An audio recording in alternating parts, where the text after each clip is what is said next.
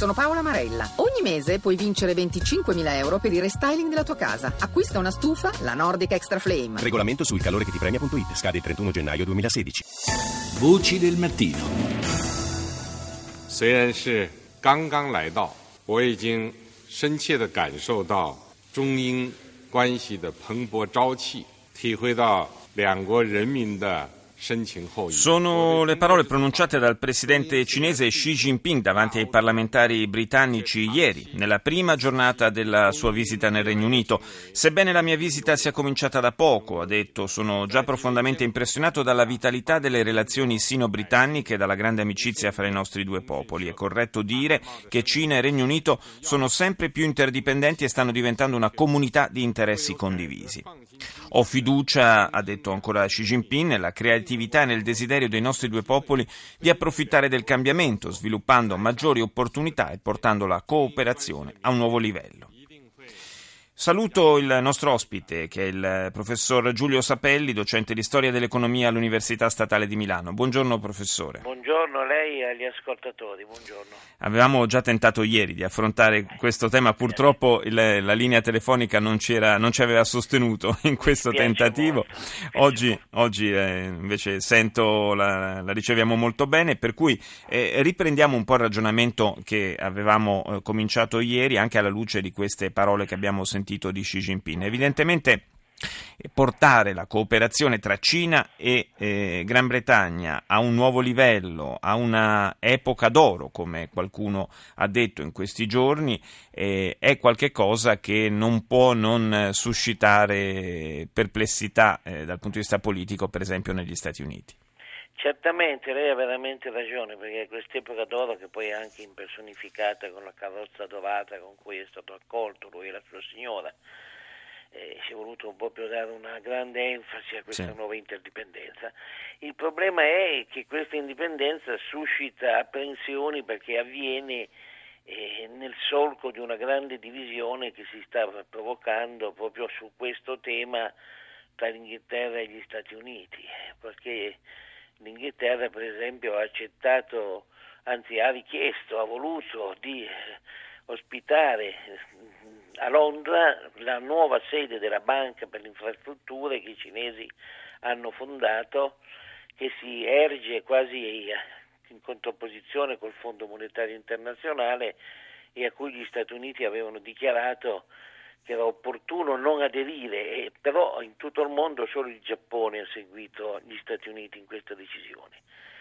Poi suscita apprensione anche il fatto che eh, negli ambienti della City eh, importanti operatori hanno cominciato a parlare dell'opportunità di rendere il renminbi o yuan, cioè la moneta cinese, convertibile, cioè eh, si potranno fare operazioni direttamente di investimento questa, usando questa moneta, mentre il Fondo Monetario Internazionale, verso il quale da anni eh, la Cina presenta questa richiesta, cioè di ammettere tra le monete convertibili internazionali di riferimento tale moneta appunto nel paniere delle monete principali del mondo, finora ha rifiutato. Quindi è una interdipendenza eh, globale che eh, paradossalmente avviene contro gli alleati occidentali in forte polemica con gli Stati Uniti e naturalmente anche si inserisce in questa polemica con le istituzioni europee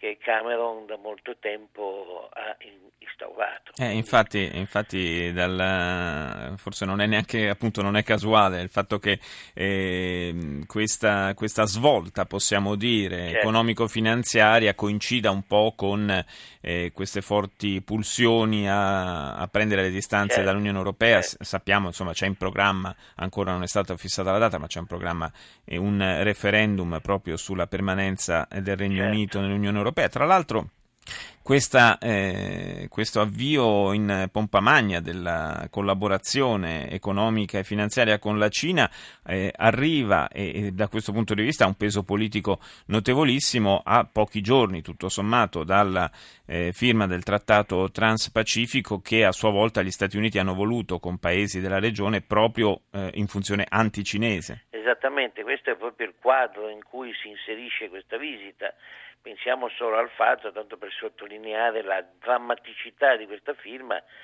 che nel trattato c'è una, una, un nemico storico della Cina, pensiamo che qualche decennio fa ci fu anche una guerra tra i due stati, c'è appunto il Vietnam che è considerato uno dei nemici storici della Cina medesima, c'è il Giappone che come sappiamo ha dei contenziosi permanenti con la Cina, ci sono tutti quei paesi con cui la Cina ha dei contenziosi territoriali nella, nel mare cinese del sud, non c'è paese che confini in qualche modo per via terra o per mare dal punto di vista degli spazi naturalmente di navigazione con la Cina su cui non ci siano dei, conven- dei contenziosi. Recentemente c'è stata una manovra militare molto imponente delle, della, di tutta la marina militare nordamericana proprio nel mare cinese del sud che ha suscitato un'infinità di attriti e di polemiche. Quindi, eh, come si potrebbe dire, a mio parere il gruppo dirigente, l'establishment,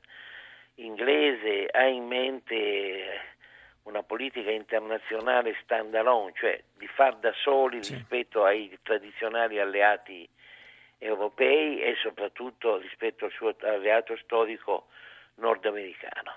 Ma che influenza potrà avere questa eh, svolta eh, britannica anche nei confronti dei partner europei? Nei giorni scorsi, di fronte alle polemiche e anche a, alle difficoltà eh, di sviluppo della trattativa sul TTIP, il trattato di libero certo. scambio eh, tra Stati Uniti e Unione Europea, c'è stata una dichiarazione eh, del eh, leader del Movimento 5 Stelle, eh, Beppe Grillo, che ha detto ma quale, perché trattare con gli Stati Uniti sarebbe molto più utile e sensato trattare con i BRICS, cioè con i paesi economicamente emergenti, tra i quali spicca appunto la Cina. No, questa è una politica assolutamente inconsapevole del grande peso economico che gli Stati Uniti continuano ad esercitare lei sa molto bene, lo sanno anche gli ascoltatori, che per un lungo periodo ci sono stati degli economisti, anche dei, degli studiosi di geostrategia, che pensavano appunto che era possibile, tra virgolette, sostituire i rapporti economici o le alleanze geostrategiche con gli Stati Uniti con i rapporti con i vari BRICS. Ma proprio oggi noi siamo immersi in una grande crisi di recessione internazionale dove i primi che sono stati colpiti da questa crisi sono appunto i paesi testé nominati, cioè Brasile, Russia, India, China e South Africa, i famosi BRICS, mentre gli Stati Uniti hanno messo in atto politiche economiche anticicliche fondamentalmente di natura keynesiana fondate con l'intervento dello Stato in varie forme nell'economia, soprattutto attraverso aiuti finanziari e politiche di, eh, di, supporto alle grandi imprese e anche alle piccole imprese di cui non si parla mai, che hanno fatto sì che gli Stati Uniti siano l'unica grande potenza e l'unico paese che eh, è già uscito dalla crisi e si avvia ad una ripresa lenta ma costante. Quindi questa posizione sarebbe una posizione catastrofica proprio per l'economia mondiale, bisogna tenere fermo l'asse di un rapporto con gli Stati Uniti e la politica inglese da questo punto di vista suscita molte perplessità e vuol dire che si, in questi anni si sono scavati dei solchi di incomprensione tra due alleati storici che invece dovrebbero camminare di pari passo e svolgere il ruolo che hanno svolto secolarmente certo. finora di mantenimento della crescita e anche, dobbiamo dirlo, di difesa dei valori dell'Occidente e della libertà sul piano internazionale. Grazie al professor Giulio Sapelli, docente di storia dell'economia all'Università Statale di Milano, grazie di essere stato con noi. La linea Valger 1 con Mafalda Caccavo, noi ci sentiamo più tardi.